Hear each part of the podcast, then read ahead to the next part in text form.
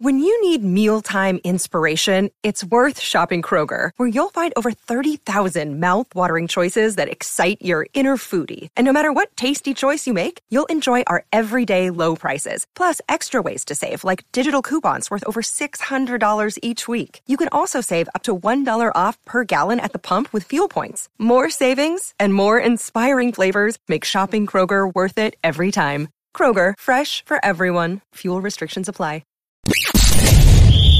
You're tuning into Black and White Sports on YouTube. The no-holds-barred truth on sports.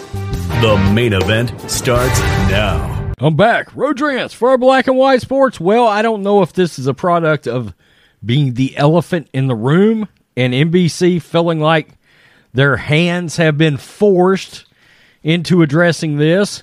I don't know if it's Mike Tirico who said, I can't host this if we don't actually do a story, talk about this issue heading into these Olympics in China. The Olympics is going to be a real story. The Summer Olympics, one of our biggest months on this channel ever. Whether it's going to be social justice issues or if it's going to be issues involving China, look, Pelosi had to come out and tell the athletes, don't speak up because we can't protect you. Huh. I mean, it makes you wonder, why are we there? Why are we at these Olympics? Diplomatic boycotts are horseshit. They really don't mean much of anything. Mike Tirico did address the human rights abuses, and they did so at length, actually, on NBC. I guess they feel like, well, we've got to address this no matter what, because too many people know at this point, whether it's Enes Kanter, whether it's channels like us that keep bringing it up over and over again, somebody's got to talk about it. At the Winter Olympics, NBC's Mike Tirico highlights China's human rights issues. Entering this year's Winter Olympics, many observers wondered if NBC would address the geopolitical and human rights issues involving host country China. NBC, which is owned by Philadelphia-based Comcast, evil, is facing criticism from groups harmed by China's policies, with issues ranging from what the U.S. government has dubbed genocide in western Xinjiang region to freedom and territoriality in Taiwan, and Hong Kong. Mike Tirico, who is hosting his third Olympics for NBC, addressed the subject at the beginning of the network's primetime broadcast Thursday night.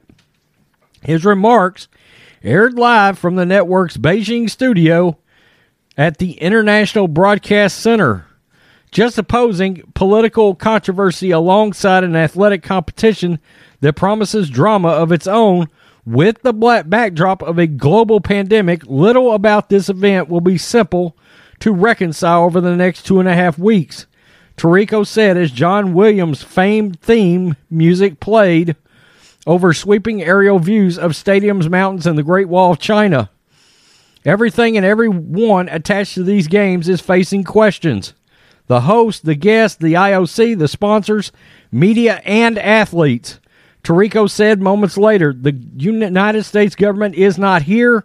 A diplomatic boycott announced this fall, joined by Canada, Great Britain, and Australia, citing China's human rights record and the U.S. government's declaration that the Chinese Communist Party is guilty of committing genocide on the Uyghur Muslim population in western Xinjiang region. That's a charge that China denies. About 35 minutes into the broadcast, Tirico narrated a segment on human rights violations in China, including direct references to Uyghurs and further use of the word genocide.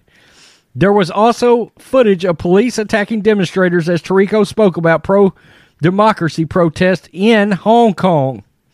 Afterward, Tirico hosted Andy Brown, editorial director of Bloomberg New Economy Forum and Yale professor of East Asian Studies and comparative literature for a taped interview. Tirico also used the word sports wash. That's a new one. A term for nations that build public reputations through sports in order to move the spotlight from human rights abuses. They were also in the stadium with Tirico for the opening ceremony, which NBC televised live Friday morning and will re-air in edited form Friday night. It's going to be interesting to see if that makes the cut.